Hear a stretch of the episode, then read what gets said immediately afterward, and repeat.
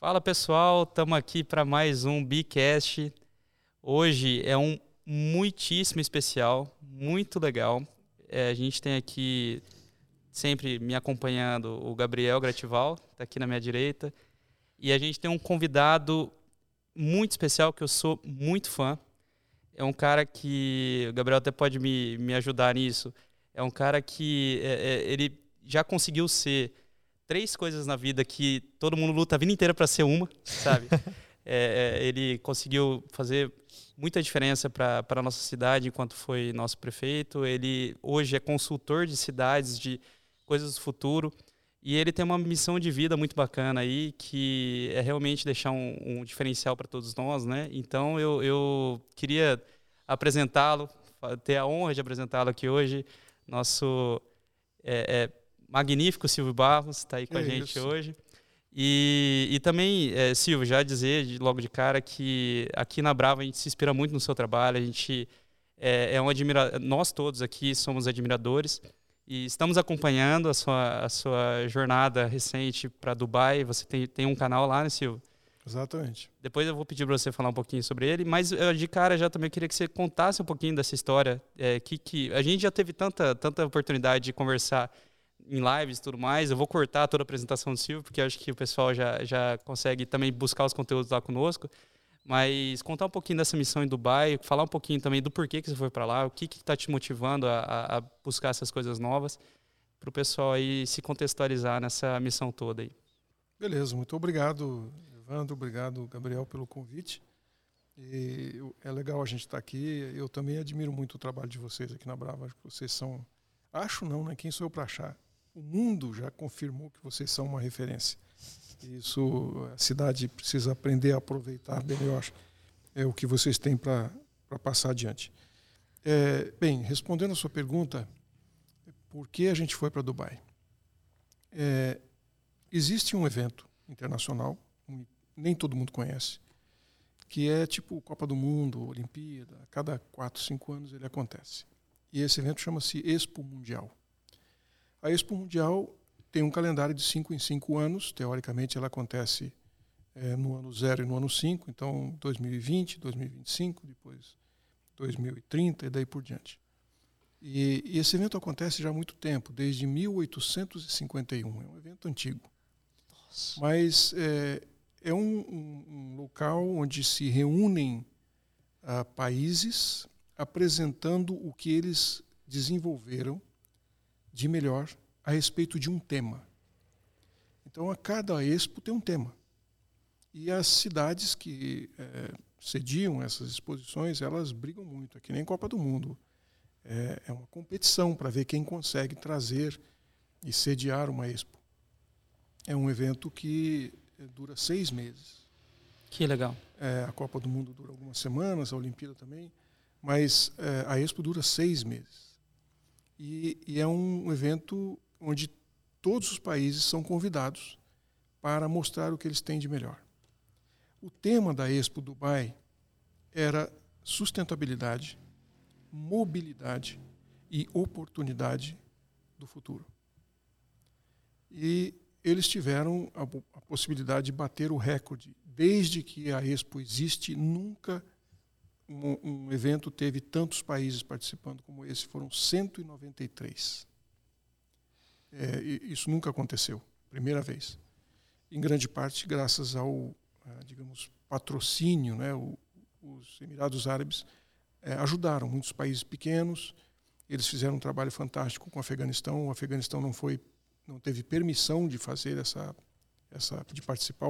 Os talibãs não quiseram, mas o Afeganistão estava lá e até as peças de artesanato, as informações foram cedidas pelos Emirados Árabes. Foi muito legal o trabalho que eles fizeram, para que o Afeganistão pudesse estar presente na feira. Eles subsidiaram vários países pequenos, muitas ilhas do Pacífico, nações que não têm muito recurso. Então eles entregaram tudo, o pavilhão, entregaram todas as condições para eles poderem vir e participar. É, e foi muito bom. Alguns países, eu diria a maioria deles, acabam é, aproveitando esse momento para fazer propaganda do turismo do país, mostrar as coisas bonitas do país. Mas tem um tema. E a gente queria ir lá ver como que os países estão lidando com mobilidade, com sustentabilidade e com oportunidades para o mundo futuro. É uma, é uma chance da gente olhar o mundo por uma janela vendo o futuro, diferente do que a gente está vivendo hoje. E como eu trabalho com planejamento estratégico de longo prazo para cidades, é, e os Emirados têm alguns cases muito interessantes de desenvolvimento urbano para o futuro, eles são referência mundial em, em desenvolvimento urbano, em planejamento urbano. Eu achei que dava para a gente fazer uma missão para lá, para ver a Expo e também visitar alguns desses empreendimentos, conhecer um pouquinho disso e que seria legal levar alguns prefeitos, convidar prefeitos para irem lá, para eles verem o que é que o que é a responsabilidade deles, né, de preparar uma cidade para o futuro. E convidei também é, empresários do setor imobiliário, é, principalmente da área de loteamento, porque são pessoas que vão começar um empreendimento agora e só vão entregar daqui três, quatro, cinco anos e que só vai maturar daqui dez. Então, é, quem mexe com loteamento, na verdade, está hoje trabalhando com o futuro. É um exercício de é. futuro, né? Muito é, legal é, isso. Essa é a realidade. Uhum. Quer dizer, quando aquele empreendimento estiver ocupado, não é o mundo que nós vivemos hoje. É outro mundo. As demandas são outras, as necessidades são outras, a mobilidade vai ser diferente, tudo vai ser diferente. E a gente precisa entender o que é que vai acontecer lá na frente, porque de repente a gente prepara o empreendimento para impulsionar os investidores, os moradores, para frente em vez de ancorar para trás. Quer dizer, você vai preparar um empreendimento que ele já nasce ultrapassado, porque no dia que no dia que você entregar já não é mais o que era no dia que você planejou. Então eu convidei vários empresários dessa área para irem junto com a gente e foi legal porque tivemos tanta demanda, eu limitei em 35 pessoas no máximo, que é o que cabia no ônibus. Porque eu não queria que, ter que dividir o grupo em dois ônibus, daí eu não sei o que está sendo dito no outro ônibus.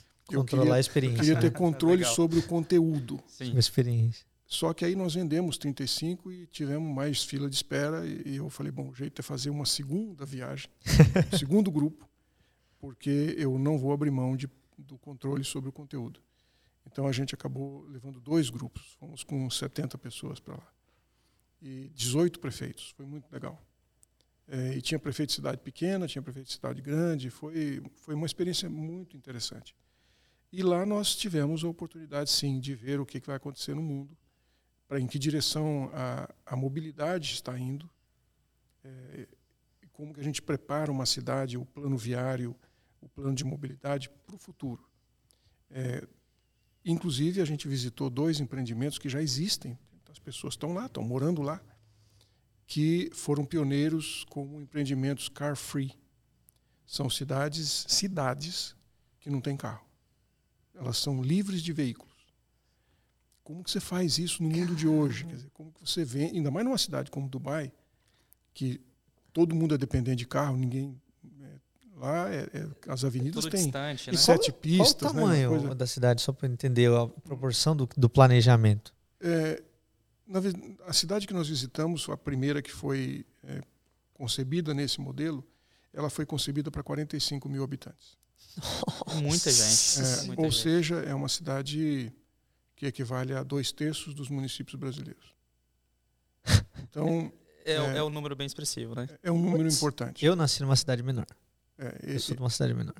Então, ela foi planejada para não, não. Nunca vai ter carro dentro da cidade.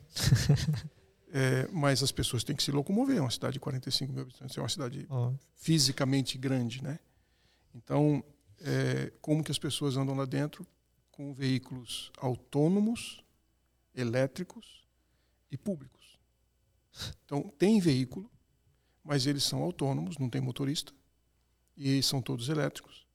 Então, você entra dentro do veículo e tem um tablet com a rota que aquele veículo faz, você é um, um touchscreen, você toca no lugar que você quer descer e ele te leva lá.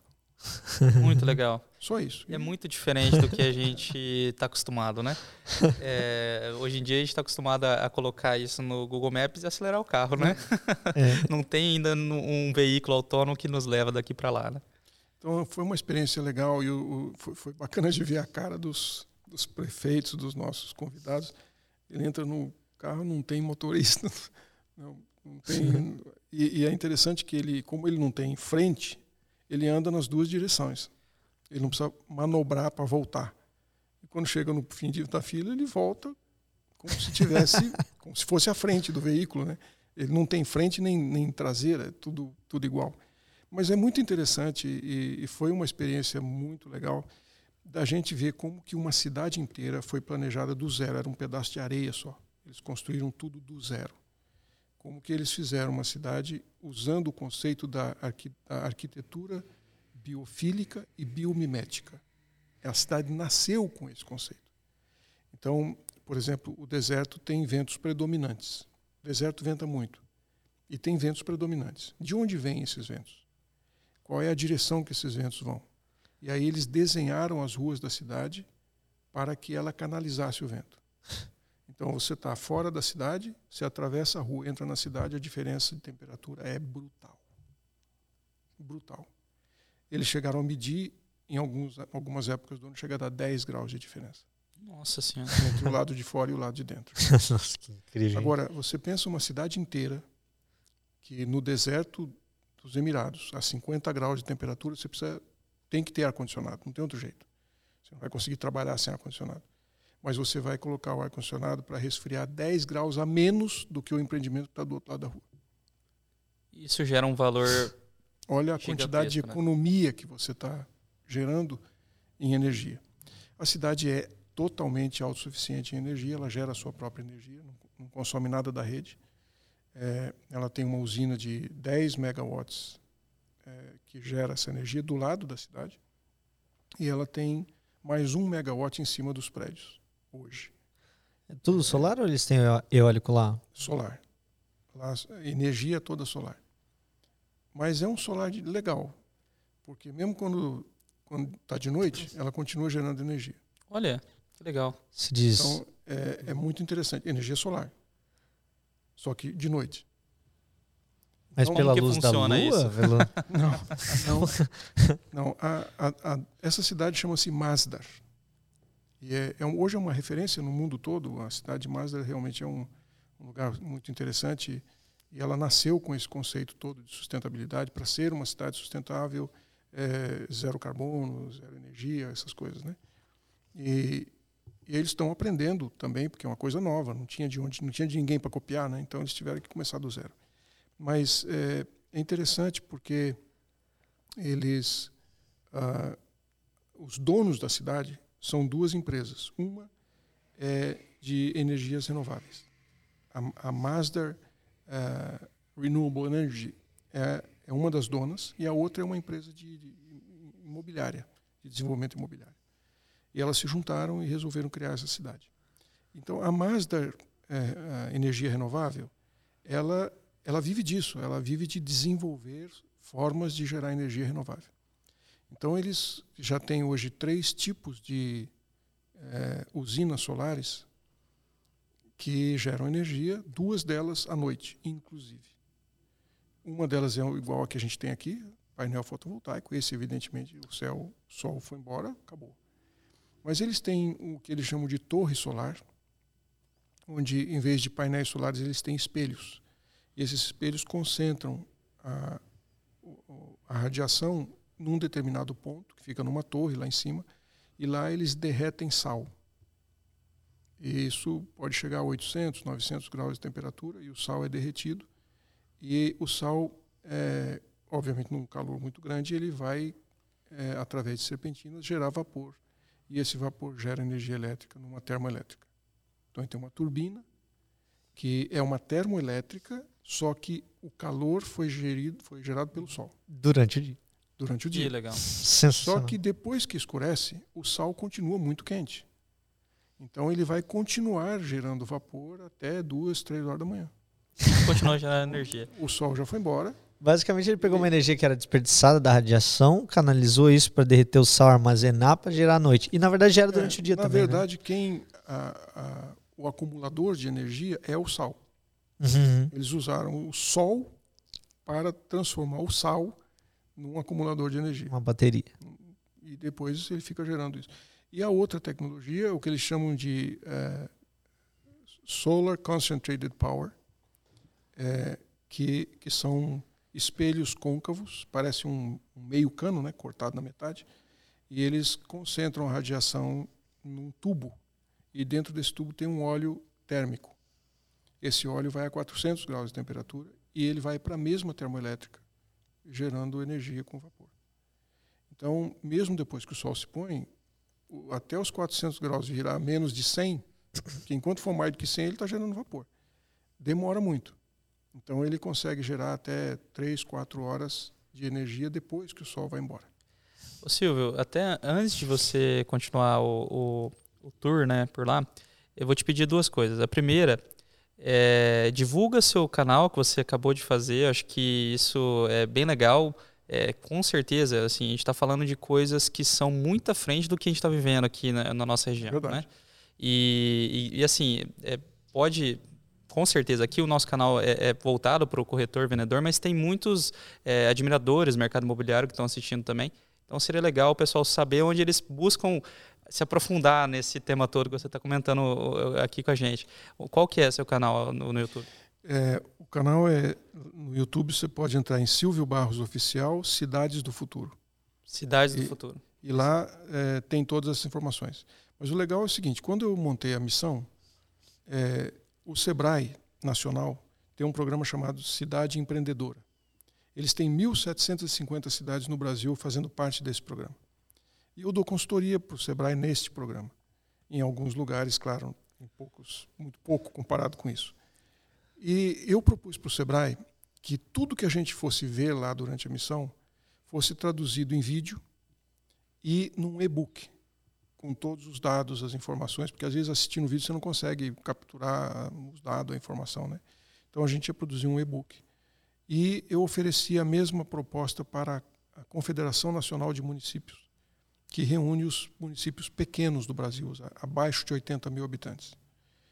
E eles toparam bancar essa, essa produção. Então eu levei é, um câmera, um, um, redator, e nós produzimos então vídeos de tudo que a gente viu lá. Quer dizer, tudo que nós vimos, quem não foi pode ver também, gratuitamente, no canal do YouTube. E depois é, nós vamos mandar o e-book com todas as informações para quem tiver interesse.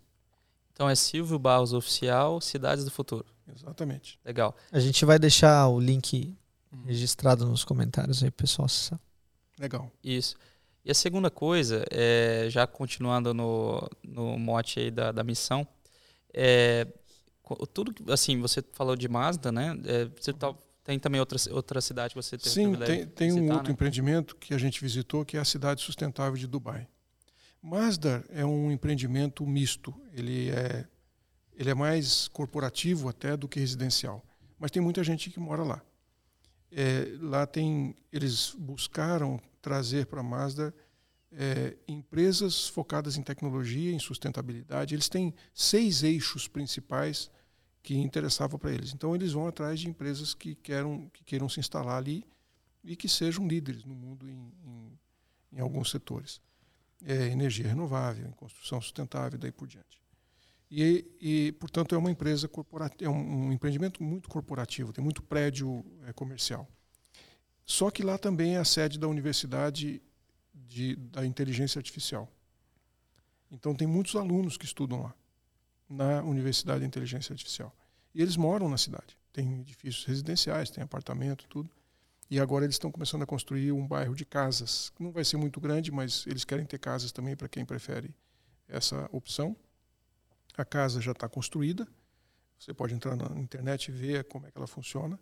A casa é zero energia. Na verdade, ela, ela produz mais do que consome. Ela é, reaproveita a água e tudo. É uma casa 100% sustentável. Inclusive, é, como lá as empresas são tudo estatais, né? É, o projeto Mazda habitacional hoje é referência para o Ministério da Habitação dos Emirados. Eles se baseiam nesses, nesses parâmetros para que os programas habitacionais do governo caminhem nessa direção. E faz todo sentido do mundo. Mas, enfim, é, Mazda então é uma cidade mista, mas a gente foi visitar a cidade sustentável de Dubai, que é uma cidade, é, é um bairro residencial. Eles, é um bairro para 4 mil pessoas mais ou menos, já tem 3 mil morando lá. E, e ele tem 500 casas, 280 apartamentos e vão construir agora mais alguns, alguma coisa, não muito, porque o bairro está praticamente pronto já. É, ele está quase terminado. E esse bairro, então, é, tem todos os conceitos da sustentabilidade e eles fazem questão de colocar isso. Mazda também. É, um empreendimento desse tipo ele tem que estar baseado nos três pilares da sustentabilidade: o ambiental, o social e o econômico. Ou seja, eles não fariam uma cidade dessa se não fosse para dar lucro. Sim. Tem que dar dinheiro, tem que é um empreendimento imobiliário, é para dar dinheiro.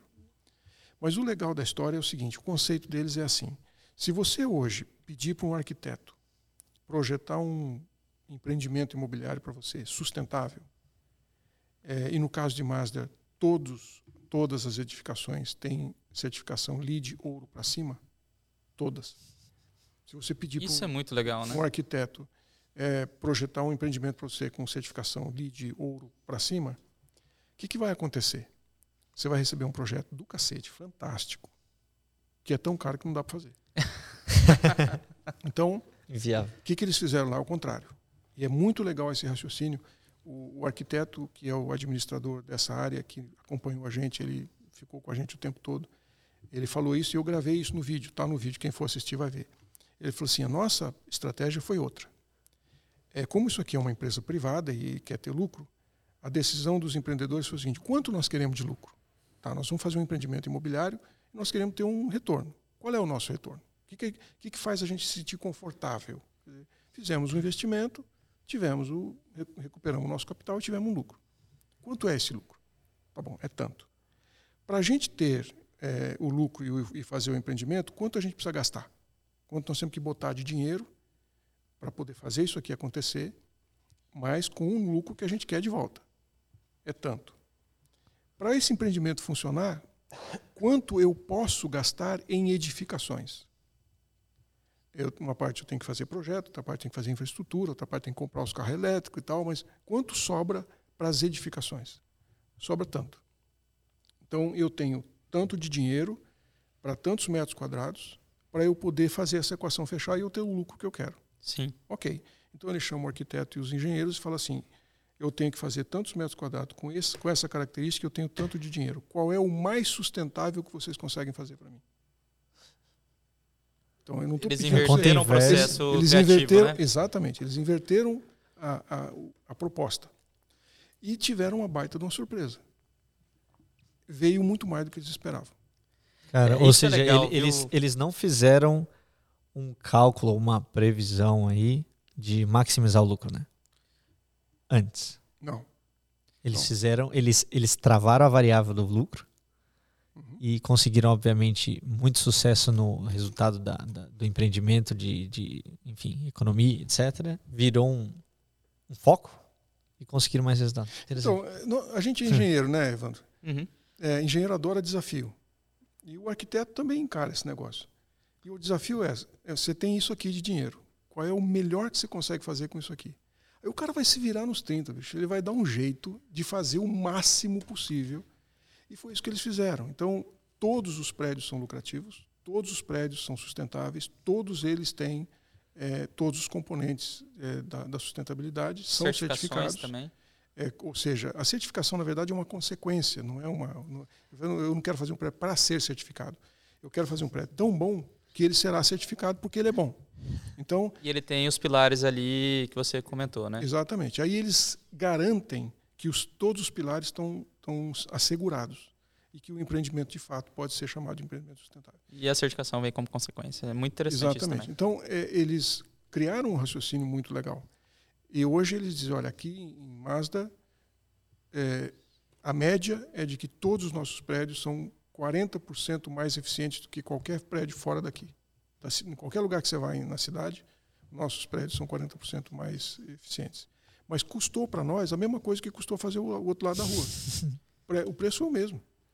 Só que o nosso é, economiza água, economiza energia, ele tem uma série de vantagens e a arquitetura biomimética do empreendimento como um todo permite que eles consigam ter o conforto térmico, o bem-estar da- que a cidade exige, ah, por conta das vantagens que isso oferece.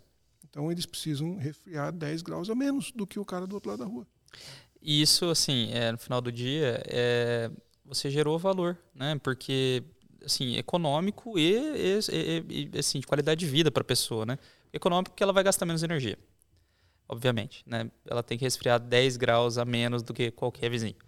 E, e qualidade de vida porque, com certeza, com todo esse, esse padrão né, elevado de sustentabilidade e os pilares todos que precisam ser construídos para chegar em né, um empreendimento certificado. Você falou ali de ouro, né? Eu sei que é um desafio muito grande. É, a pessoa ela, ela ganha coisas que ela nem imaginava que ela precisava. Né? Acho que isso que é legal, né? E até assim, é, isso começa a, a levar o meu pensamento no seguinte sentido. Um dos, do, dos propósitos da, da feira né, é, são as oportunidades do futuro. É, você mencionou lá no início. É, na sua visão, você como, trabalhando com isso diariamente, é, na nossa região, o que, que você está enxergando de oportunidade de futuro? Você acha que seria, talvez, é, os empreendedores, loteadores, começarem, loteadores e incorporadores, no caso, né? fazer, começar a fazer essa conta de trás para frente, ou ainda a conscientização do mercado como um todo, é, começando pelo cliente, né? o cliente começar a ser mais exigente. O que, que você, assim, lógico, lá a gente está num patamar que ainda estamos eh, bem antes, né? Mas nessa, nessa ida e vinda, assim, o que, que você conseguiu enxergar de maior oportunidade? Olha, uma coisa que a gente está aprendendo muito em, nesse processo de sustentabilidade de cidades e de empreendimentos é que a gente não deve começar pregando para não convertidos. Dá muito trabalho, você gasta muita energia. Cara, não, compensa não. É melhor a gente pregar para convertido. O cara já está na tua, ele já está na tua vibe, ele já ele já está afim de pegar um empreendimento com essas características. Fica mais fácil de fechar o um negócio. Você só tem que mostrar para ele que o teu tem mais do que o dos concorrentes. E, mas, mas já é a intenção dele. E hoje tem muitas empresas que estão aí no Pacto Global, que estão comprometidas com os, os ODS e que, é, para elas, isso é um assunto já. Elas já trataram disso. Se eu puder fazer uma, uma fábrica, o meu comércio, é, com características de sustentabilidade, eu estou ajudando o planeta, eu estou me ajudando, porque se eu fizer um prédio zero energia, eu não vou ter conta de luz para pagar. E, e quanto custaria a mais fazer um prédio zero energia? Você sabe tão bem quanto eu. Hoje, uma usina solar se paga em cinco anos. Cinco anos significa o quê? 20% de retorno ao ano. Tem investimento melhor do que esse? São Pensa raros, um pouquinho. raríssimos. Pensa um pouquinho. Então, cara, eu estou zerando minha conta de luz para o resto da minha vida, fazendo um investimento fantástico que o mercado não tem para oferecer isso aí fácil. E a maioria acha que sustentabilidade é blá blá blá, né? É, é fazer é gasto, bonito. Ou, ou, que é muito caro, ou que é uma sofisticação e tal, e, e aí não percebe o, a, o, a, a, vantagem disso. Esse outro empreendimento que a gente visitou, de, que é um residencial, eles foram concebidos para ser zero energia. Então, o empreendimento todo eh, gera mais energia do que ele consome. Moral da história: nenhuma casa lá paga conta de luz. Cara, uma casa hoje, daquele padrão, nos Emirados, paga 6 mil euros de energia elétrica por ano. Nossa Senhora. Caramba. É muito dinheiro. É muito dinheiro. Agora, para começar, você tem um condomínio, não é fechado, mas é como se fosse um condomínio fechado, que ninguém paga taxa de condomínio. E eles têm fazenda onde eles geram a própria comida deles, eles produzem a comida dentro de domos, porque lá o clima é muito, é, digamos, agressivo, né?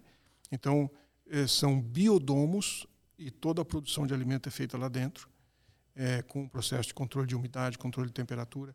Eles têm clube, eles têm é, carrinhos elétricos que circulam dentro do empreendimento, você não pode circular com o seu carro lá dentro, a cidade inteira é car free. Então, é, o seu carro tem que ficar parado e aí você vai até a sua casa em carrinhos elétricos compartilhados ou vai a pé. A distância entre o local onde você pode, a maior distância entre você, onde você pode estacionar o seu carro e a casa que você mora é 85 metros. o mais longe de todos é 85 metros. É, dá perfeitamente bem para ir a pé, mas se você estiver carregando compra e tudo, pega um carrinho, vai lá, leva Sim. na boa, tranquilo. eles oferecem. Eu fico imaginando assim, se eu fosse corretor de imóvel, né, para vender um empreendimento desse. Tem escola dentro do bairro, ensino fundamental 1 e 2. Criança pequena, que normalmente o pai tem que levar para a escola, lá vai sozinha, vai de bicicleta, vai a pé, a escola é dentro do empreendimento.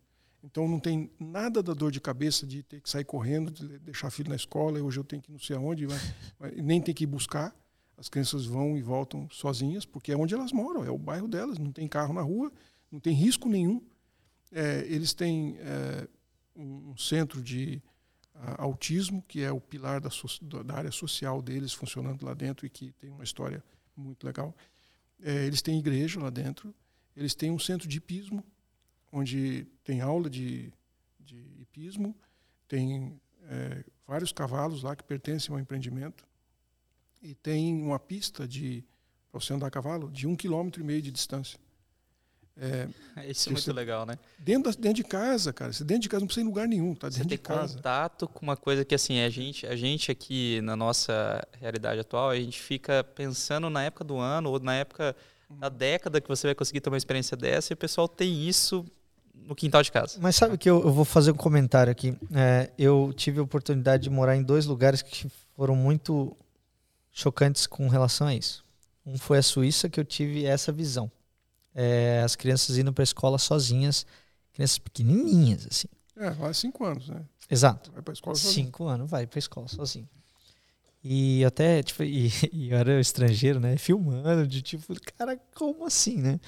E e depois eu vou conectar as ideias, tá? E outra que eu morei em Detroit, é, numa Detroit, para quem não sabe, passou por uma crise é, muito grande e grave é, há uns 20 anos atrás, e hoje é uma das cidades mais violentas dos Estados Unidos.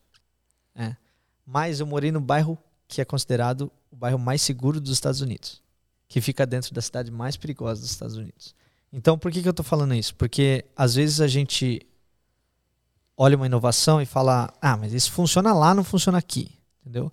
E a gente vê que tem, tem é, países, cidades e governos que conseguiram resolver o problema é, muito grave que é, por exemplo, a segurança. Que no caso eu acho que seria uma a primeira coisa que o pessoal pensa aqui no Brasil é, cara, isso não funcionaria aqui.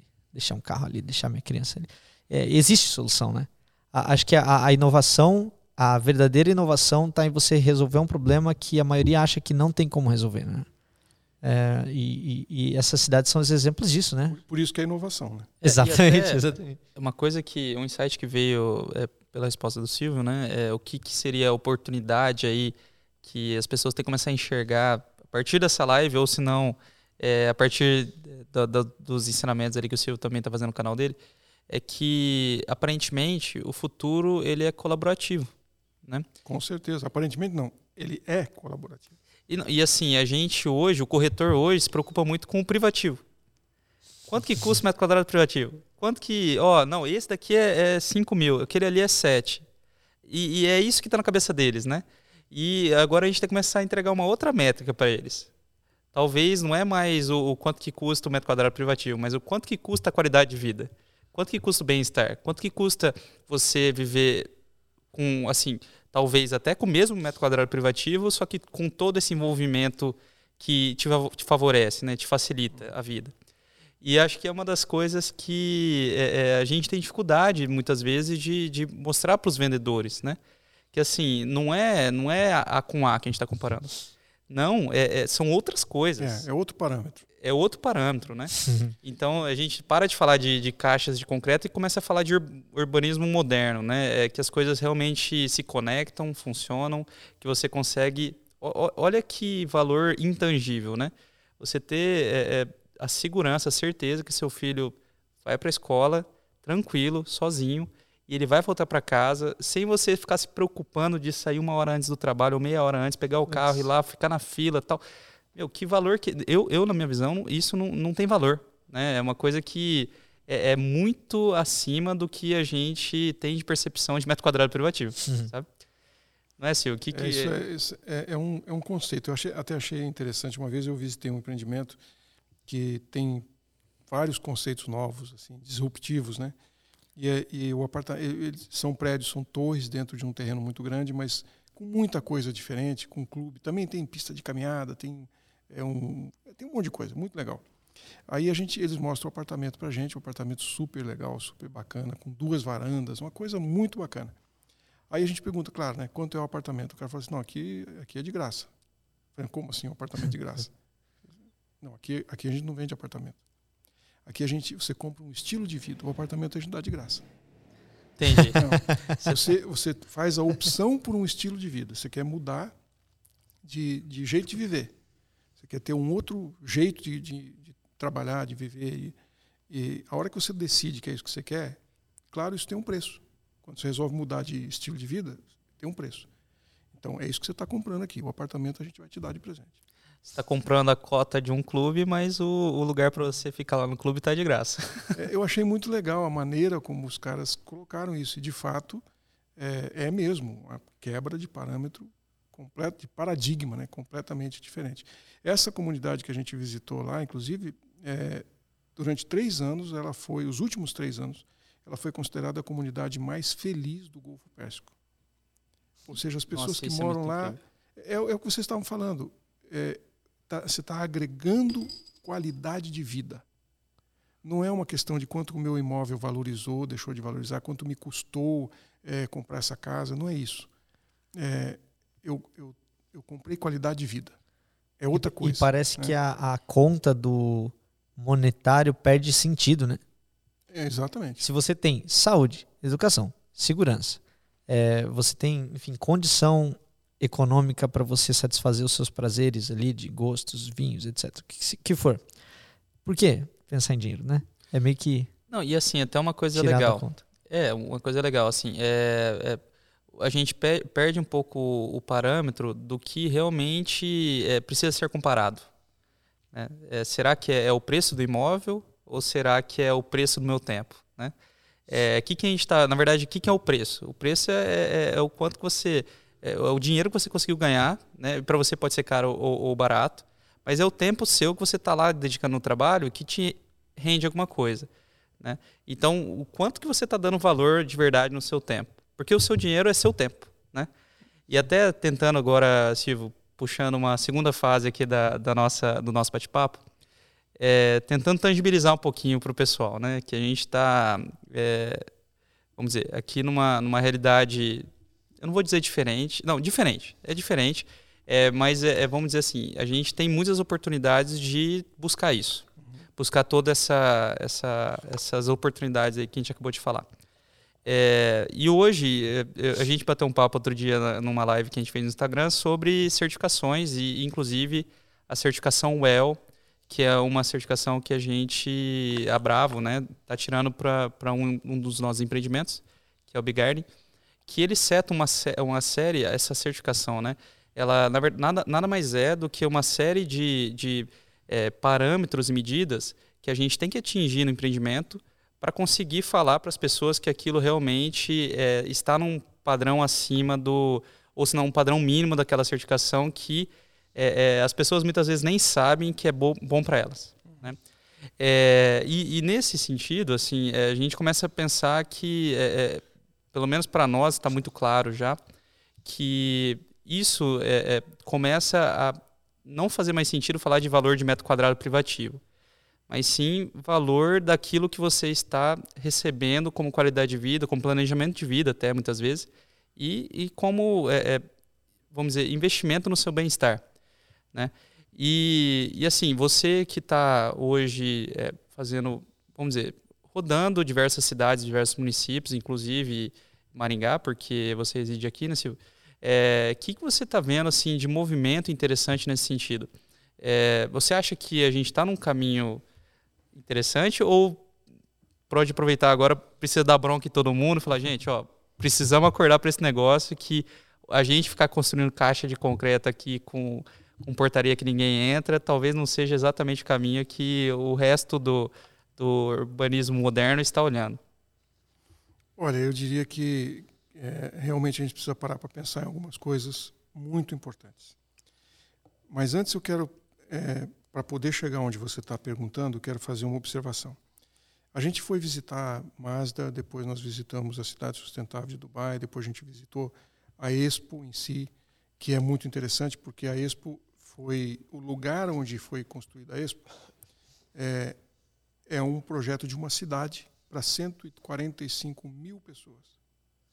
Eles projetaram a cidade, construíram um pedaço, esse pedaço eles usaram para fazer a Expo, terminou seis meses, eles fecharam, em janeiro do ano que vem eles reabrem já com moradores, com e, e aí a cidade começa a ser é, ocupar os espaços que hoje que estavam com, as, com os pavilhões dos países e tudo. Mas o, o, o core da cidade, a parte central, é, é a que vai ficar para sempre. E já estava pronto. Então a gente visitou essas coisas. E aí é, muitos dos prefeitos e até dos empresários que estavam com a gente falaram assim, é, mas os caras aqui estão muito na nossa frente, né? Eles estão anos luz, olha a tecnologia que eles têm. Eu falei, olha que coisa estranha.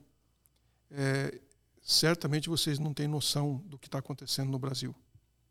Nós estamos aqui no meio do deserto, onde a água custa uma fortuna. É, tudo vem de dessalinização, é um processo caríssimo. Mas o primeiro prédio do mundo certificado para autossuficiência de água é brasileiro. É nosso. O ano que passado. É o zero água, né? Exatamente. O ano passado, quer dizer, eles estão aprendendo com a gente, cara. Não é que eles estão muito avançados, não. Nós é que somos avançados e eles estão copiando o que a gente aprendeu, o que a gente desenvolveu. Em condições é, é muito mais difíceis. Né? Hostis, né? né? Exatamente.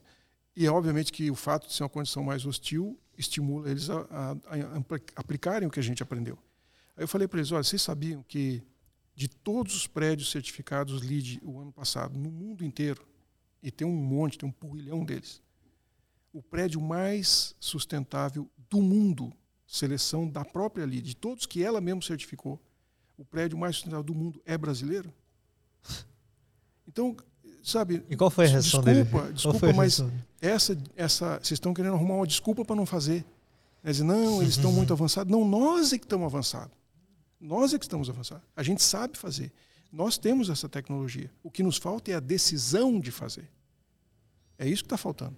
Está faltando é a responsabilização, dizer, né? Vamos fazer. Aí disse, não, mas a questão do custo. Eu falei, olha, a Universidade de Harvard e a FGV fizeram um estudo acadêmico, está publicado, você entra na internet, você vê o estudo lá, sobre o mercado imobiliário e a sustentabilidade. E a conclusão que eles chegaram, o edifício sustentável é economicamente e financeiramente mais vantajoso para o empreendedor, o cara que está fazendo, para o mercado imobiliário. Aí eles explicam o que, que, é isso, que quer dizer. Hoje em dia, na hora que você vai comprar um imóvel, você vai alugar um apartamento, uma das perguntas críticas que vão fazer para o corretor de imóvel é quanto é o condomínio. Com certeza. Com certeza isso, Sim. isso é, é que nem perguntar é, assim, é, se a geladeira é econômica ou, ou não. É, né? Qual que é o consumo, um... né? Esse é. é A de consumo. Aí o que acontece? Os empreendimentos sustentáveis têm uma taxa de condomínio muito menor do que os outros, mas muito menor. Porque ele gera a própria energia, ele, ele reaproveita a água, tem uma série de vantagens. Então a taxa de condomínio é lá embaixo, para ter uma qualidade melhor. Então, por favor, se eu, eu, eu tenho mais pagando menos. Opa, isso interessa. Isso, isso é mais fácil de vender. Além disso, são empreendimentos que têm uma taxa de ociosidade muito menor do que o resto do mercado. Esse é outro problema. O cara tem um imóvel, ele compra um imóvel, investidor comprou vários apartamentos, aí fica aquele troço parado, ele tem que pagar condomínio porque, porque demora para alocar. Os empreendimentos sustentáveis é comprovado, gente, é estatística. Quem está falando isso é Harvard e FGV, não é o Silvio Barros, não sou eu. Eu só estou dizendo para vocês o que está escrito no, no, no, no estudo deles, que a taxa de ociosidade é infinitamente mais baixa. Então, para um investidor, não faz sentido ele investir num imóvel convencional.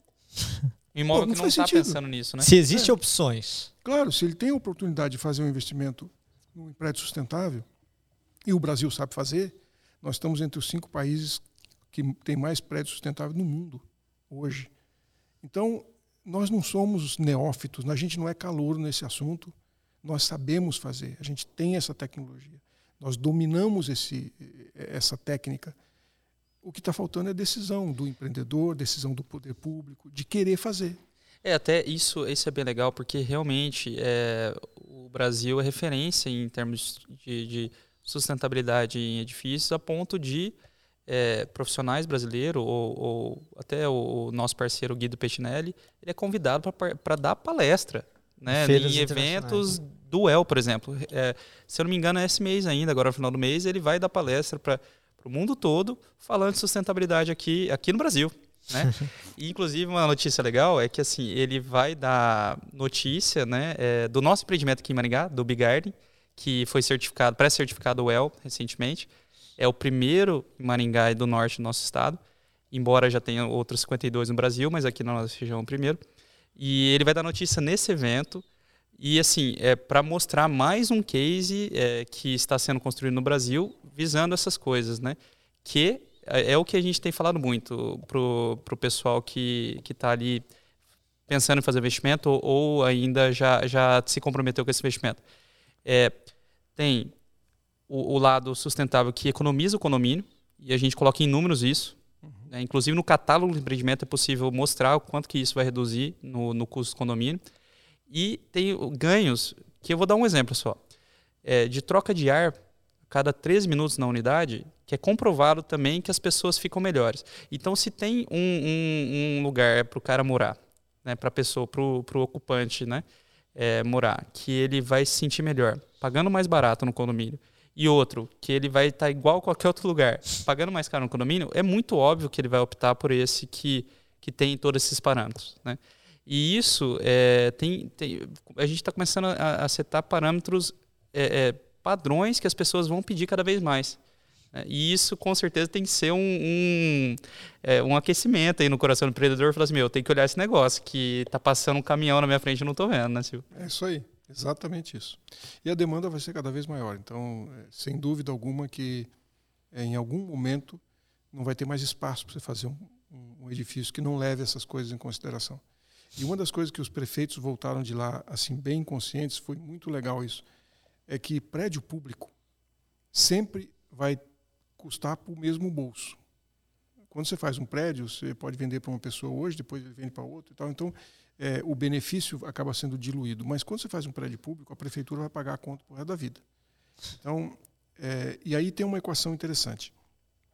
Do custo do edifício na sua vida útil, só 15% é a edificação, é a construção. 85% é a operação do prédio durante os 50 ou 60 anos que ele vai prestar o seu serviço. É manutenção, é água, luz, etc, etc. É a operação do empreendimento. Então, se você é, faz nos 15% um investimento de sustentabilidade que vai alterar, vai diminuir o seu gasto nos 85%, você está fazendo um baita de um negócio. Fantástico. Com certeza. A pergunta é, por que, que a gente continua fazendo prédio público, posto de saúde, escola, creche, é, sem levar isso em consideração. Não sustentável, né? Por quê? A cidade de Florianópolis foi a primeira cidade do Brasil a fazer um prédio público zero energia, que é uma creche. Eles fizeram uma creche, fizeram do zero, né? Do, do nada, fizeram um projeto novo e construíram uma creche zero energia. Aí, é, na operação do processo, eles chegaram à conclusão de que eles podiam retrofitar as creches e escolas já existentes para que elas também fossem zero energia, apesar de ela já existir. Faz o retrofit, e torna zero energia. Hoje eles têm 40. Porque o investimento vale muito é. a pena. Claro, porque se você fala, não, zero energia quer dizer o quê? Que eu vou gerar minha própria energia? Sim, e vou gastar onde eu não, e vou deixar de gastar onde eu não preciso. Prédios públicos, está comprovado isso já. Tem uma ineficiência energética que varia entre 50% e 60%. Ou seja, você paga 60% da conta de luz à toa por uma energia que você não precisa. E aí tem vários fatores que levam a isso. Mas o fato é que é um baita de um desperdício de dinheiro público. É, isso faz isso. sentido. Né? E, e, tem mais. Todo mundo que está nos ouvindo aqui, de certo, já teve essa experiência, vocês aqui já tiveram também. Alguém foi oferecer para botar painel solar na sua casa, ou sei lá, na sua empresa. E aí falou para você assim: não, isso aqui é um investimento de payback de cinco anos. Dificilmente alguém fala que é mais do que cinco anos, exceto se for, digamos, uma fábrica de sorvete que tem que ficar 24 horas refrigerando. Refrigerando. Aí, aí é diferente. Mas numa situação normal, cinco anos, hoje tem três anos, quatro anos de, de payback. Espera um pouquinho. Se você faz um investimento para tornar a sua casa zero energia e você tem payback em quatro anos, significa que você teve 25% de retorno ao ano. Então, não faz realmente sentido você fazer prédio público hoje é, convencional. E o legal, e eu vou terminar de falar isso para não ficar tomando muito tempo aqui, mas. Não, um vamos dos, lá, fica Um dos prefeitos que estava com a gente é de uma cidade nova. A cidade tem 10 anos só, que foi fundada. Então, todos os prédios públicos são alugados. Não existia prefeitura, nem secretaria, não tinha fórum, tudo é alugado. E ele tem uma área lá para fazer o centro cívico da cidade. E o projeto estava pronto, ele estava para licitar a contratação. Depois que ele foi nesses empreendimentos, ele viu tudo isso, a gente estava até no, no, deserto lá fazendo o passeio do deserto. Ele sentou do meu lado e falou assim: rapaz, como é que eu faço agora, hein? Eu falei: o que, que houve, prefeito? Ele falou: eu não posso voltar lá e executar aquele projeto que eu fiz. não posso fazer isso. Está errado. Eu tenho que voltar lá, jogar fora aquele projeto e fazer um projeto do centro cívico da cidade sustentável. Zero energia, com recuperação de água, tudo que eu vi aqui, porque faz todo o sentido do mundo. É burrice eu, gastar, eu continuar. Eu vou gastar a mesma coisa, só que eu posso fazer direito. Então eu estou pensando aqui como é que eu vou chegar lá e falar para meus engenheiros: Joga tudo Nós não vamos licitar esse projeto, a gente vai fazer de novo.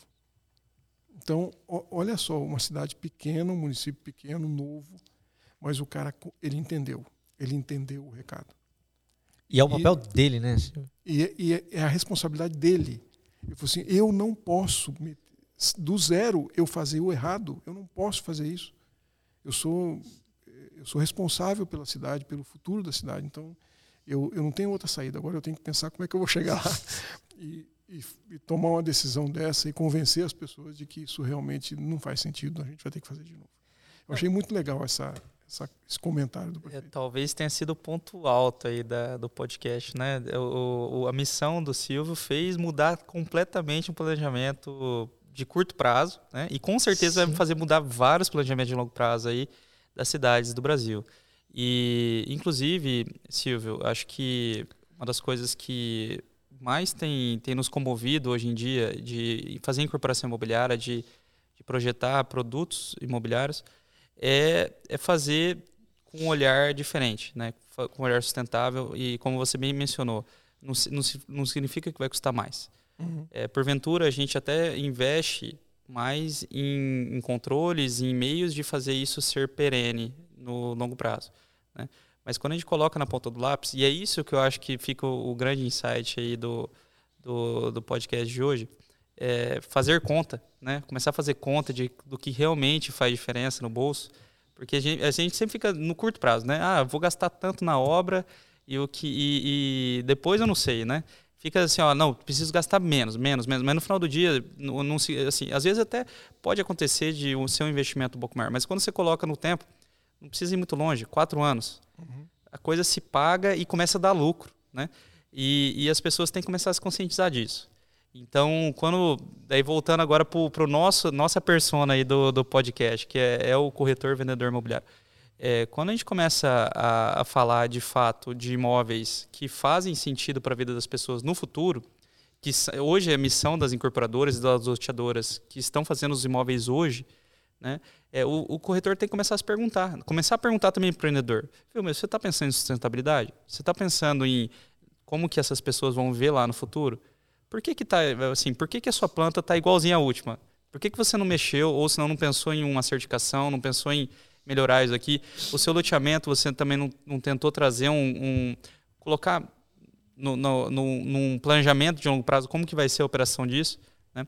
E, e é isso, acho isso é muito legal. Gente, é, uma coisa também bem bacana que você falou, Silvio, é que assim, é, 85% do custo é no pós. Então, como que a gente não está se preocupando com isso? É o que eu costumo falar bastante também na, nas minhas palestras. A gente se preocupa muito com o custo de construção. A gente está se preocupando pouco com, com, o que vem antes, né? que é toda a parte de, de desenvolvimento de fato de produto e de tentar é, é, planejar muito bem né, o, o durante o, e o pós-construção. Né? E a gente se preocupa quase nada com a ocupação. É aquele negócio, né? É, é, é pensar da assim, as pessoas perguntam quanto que é o condomínio, mas daí muitas vezes o corretor não tem essa, essa resposta.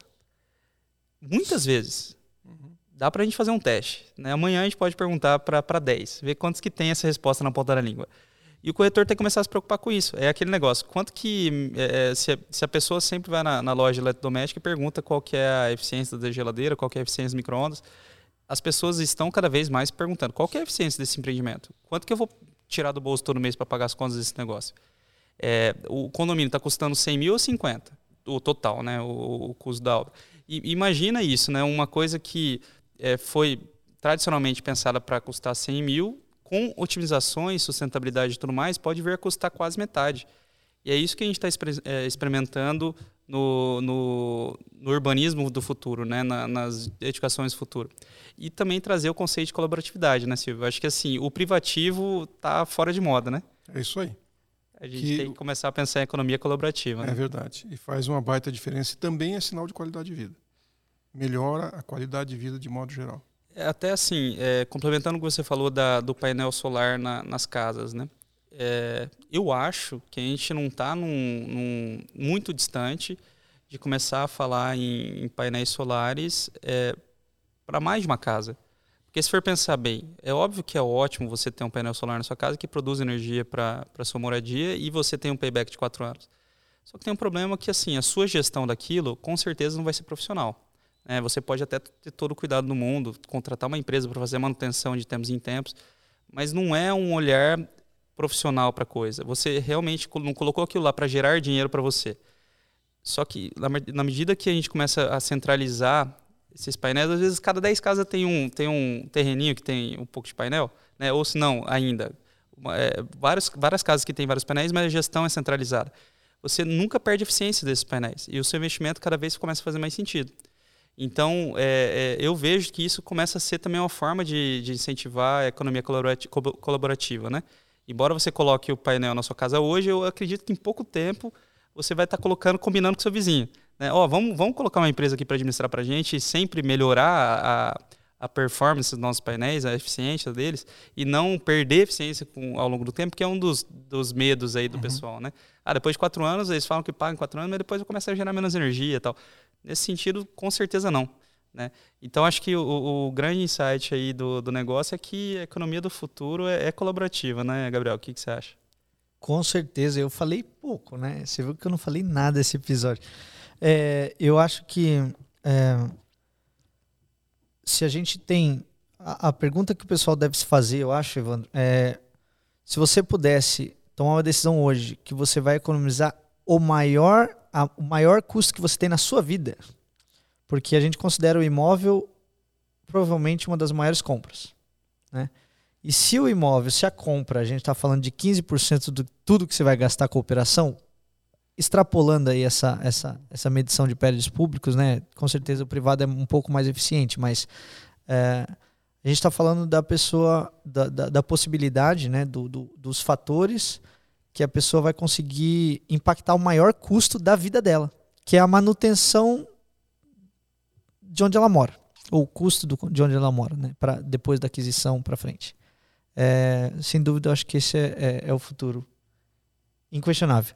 É, Silvio, qual que é o recado que você acha que o pessoal não pode sair desse podcast sem conscientizar, sem, sem ter a consciência, assim?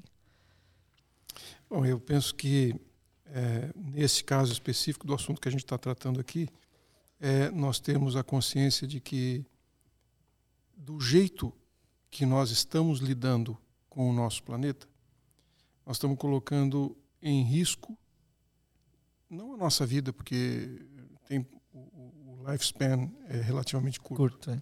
mas das pessoas que eu mais amo, que são meus filhos, são meus netos. Eles vão ter que enfrentar uma situação muito complicada e muito difícil. Mas nós podemos diminuir esse impacto com os nossos comportamentos e as nossas atitudes. E evidentemente que é, nós estamos falando aqui de um segmento da atividade humana que é grande gerador de, de gases de efeito estufa, que é grande impactador no meio ambiente de uma forma é, hoje infelizmente negativa mas não precisava ser assim. E tudo isso depende da decisão que a gente toma. Eu posso induzir o mercado a ter outro tipo de comportamento, se eu disser, não, eu prefiro um outro tipo de, de imóvel. É, você estava falando aí da, da água, estava falando da, da, energia, de ter uma gestão compartilhada, de um empreendimento, todo, alguém cuidar de tudo. Hoje em dia tem empresas que administram a água de reuso de condomínios. Algumas cidades aprovaram leis, e Fortaleza aprovou isso há uns dois anos atrás, uma lei dizendo que qualquer empreendimento acima de 15 mil metros quadrados, se não me falha a memória, ou de 250 unidades, tem que ter sistema de tratamento de água e de esgoto dentro do empreendimento, interno. São Paulo já tem essa lei faz tempo. É, aí o que acontece? O empreendedor que vai fazer um, um, conjunto de apartamentos, vários blocos, ele tem que botar uma, uma estação de tratamento de esgoto lá dentro. E no dia ele entrega, ele coloca a estação lá, entrega, e depois quem vai administrar? O síndico. o que, que o síndico entende disso? Nada. Qual é o químico que você usa lá? Ele não sabe. O zelador sabe? Também não sabe. Moral da história: o que aconteceu em inúmeros empreendimentos é que as, as estações foram abandonadas. E Nossa. o pessoal está jogando o esgoto todo na rede. Que não era o espírito da lei. Então, uma empresa famosa, a Tigre, constituiu uma subsidiária que é gestora de água. Que legal. Então, ela administra essas estações. Só que o que ela está propondo agora é que todos os novos empreendimentos façam a rede de a tubulação para água de reuso. Então, o esgoto que sai da pia, que sai do chuveiro, é, que sai da máquina de lavar roupa, ele não vai para o esgoto, ele não vai para a estação, ele vai para um tratamento prévio que vai virar a água da descarga. E a água da descarga, essa sim, vai para a estação de tratamento de esgoto. Olha, olha o raciocínio disso. Né? Então, você tem a água de reuso, mas ninguém conseguiria fazer isso sozinho. É possível se você fizer para o condomínio inteiro. Se você fizer para todo mundo. Você aí tem um gestor para fazer isso. E daí de onde vem o business? Pô, mas vou ter que contratar, vou pagar uma empresa para fazer isso? Não! Esse negócio é lucrativo. O custo falei, que você economiza lá assim? na descarga... Como é lucrativo? Falei, é simples. O que você paga de água, 85% ou 90% você paga de esgoto. Não é isso? Sim. Mas você está pagando água limpa para Sanepar, se for no nosso caso, cada vez que você aperta a descarga. Água limpa. Podia beber aquela água. Né? Bom, a partir do momento que você não aperta mais a descarga com água limpa e sim com água de reuso, você não está mais pagando aquela água. Você está economizando. Você está economizando na água e no esgoto, porque o esgoto é proporcional à água. Correto? Sim. Agora, se tem uma empresa que administra tudo isso e está fornecendo a água de reuso para você regar o jardim, lavar o carro e fazer a descarga da, da patente, e ela te disser, olha, eu te vendo essa água mais barato do que a Sanepar. Eu trato a água e te vendo por 60%, 70% do que a Sanepar te cobra. É um bom negócio para você ou não é? E entendi. E, e, olha que legal, eu estava pensando que um, seria um custo fixo mês. Não. Ou seja, se você não usar nada de água, eu é vou ter que pagar aquele negócio. Ele é autossustentável. É um business, é um negócio. Você falou de oportunidade, tá aí uma oportunidade. Sensacional, hein? Eles transformaram isso num negócio. E o negócio se paga. Eles estão concorrendo com a Sanepar vendendo água, só que eles vendem água mais barata. E eles tratam. Eles têm então, lucro, o usuário tem lucro. Todo mundo tem lucro, ninguém perde nada. E o meio ambiente ganhou muito. Sim. Principalmente no momento de crise hídrica, como nós estamos vivendo agora, que está faltando água. Sul do Brasil, principalmente. Então, é o jogo do ganha-ganha. Esse é o jogo que todo mundo sai ganhando. Então, qual é a mensagem que eu deixo? O que a gente não pode deixar de considerar? Nós todos podemos fazer o jogo do ganha-ganha. É uma questão de decisão pessoal. Eu não preciso fazer um jogo onde eu estou ganhando, ou o cara lá está ganhando e eu estou perdendo, e eu estou ganhando e ele está perdendo, ou está todo mundo perdendo, que tem um monte de empreendimento aí que está todo mundo perdendo. É, nós podemos fazer o jogo do ganha-ganha. E o consumidor, o, o, comprador do imóvel, pode ser um dos componentes que diz: olha, eu só estou interessado em fazer o jogo do ganha-ganha. Você tem alguma coisa para me oferecer? Você tem um empreendimento que me ofereça esse negócio?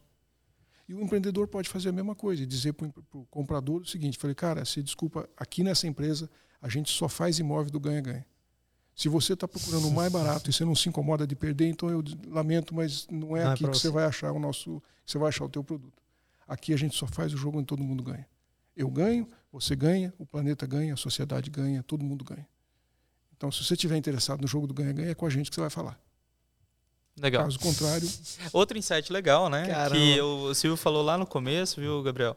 É, para o corretor aí, para o nosso parceiro que está acompanhando a gente, é, é que assim, no final do dia, você está vendendo imóvel ou você está vendendo qualidade de vida, bem-estar? Sim. O que, que é mais valioso? É o metro quadrado ou é você se sentir melhor onde você mora? Né? Então, falar de novo? Tá. Então, é, é, o que, que fica de, de interessante aí para o nosso parceiro, nosso nosso ouvinte aí, o corretor de imóveis, né? É, hoje em dia, o que, que, é, que, que as pessoas estão buscando mais? O que, que, que é mais fácil vender? É o metro quadrado privativo ou é qualidade de vida e bem-estar? O que, que as pessoas estão mais procurando? O que, que é mais valioso para as pessoas hoje? É, é, mais fácil você falar assim, ó, esse imóvel custa 500 mil ou não? Mudar seu estilo de vida custa 500 mil. Né? É, lógico, dei um valor aleatório aqui. Tem várias faixas de valores para vários tipos de, de vida que a pessoa queira, queira adotar. Mas é, é esse o futuro, né, Silvio? Eu acho que é isso que fica de, de ensinamento dessa live. É, não é mais o privativo, não é mais o, a sala grande, a, a cozinha enorme e tudo mais. Lógico que isso também é legal, também é, é importante para a vida das pessoas. Mas só isso não basta.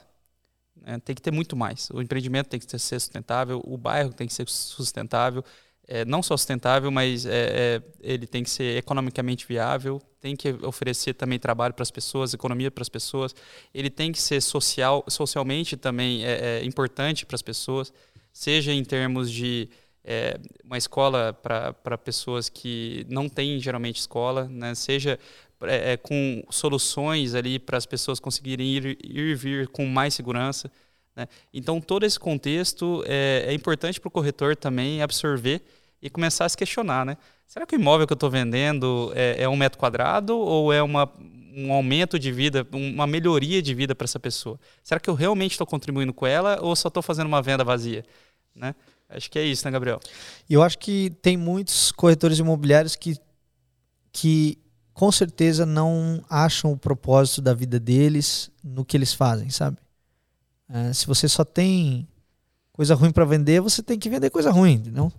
É, eu acho que aqui a gente está mostrando que existe sim é, como você escolher um imóvel para vender que realmente impactem, impa, impacte positivamente a vida das pessoas de uma forma que eles nem vejam, entendeu?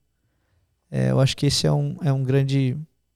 É isso aí. Uma grande insight, uma grande lição desse podcast. Bom, acho que a gente já até passou aqui Puts. nosso horário. Silvio, é, é, é, muito legal trocar ideia com o Silvio, que parece que o, o, assunto não acaba nunca, né? A gente vai vindo, vai vindo, vai vindo. Se deixar, a gente fica aqui quatro horas, né, Silvio? E desculpa pelo horário, viu, Silvio? Que isso. É, pessoal, então eu vou dar um recado final aí. Se você gostou dessa, desse podcast, por favor, se inscreva no canal, é, ative as notificações para receber os novos, os novos episódios. Comentem aqui assuntos, coisas que vocês acharam legal desse episódio, que, enfim, que deram aquele estalo para vocês uh, que vocês não tinham tido antes. E obrigado, Evandro, por me receber mais uma vez aqui como host desse episódio. Obrigado, Silvio. Encarecidamente, eu. Encarecidamente, não. Eu infinitamente não tenho como agradecer o aprendizado de hoje. Que bom. Fico feliz. É... Obrigado pelo convite. Obrigado, pessoal, e até mais. Valeu, pessoal.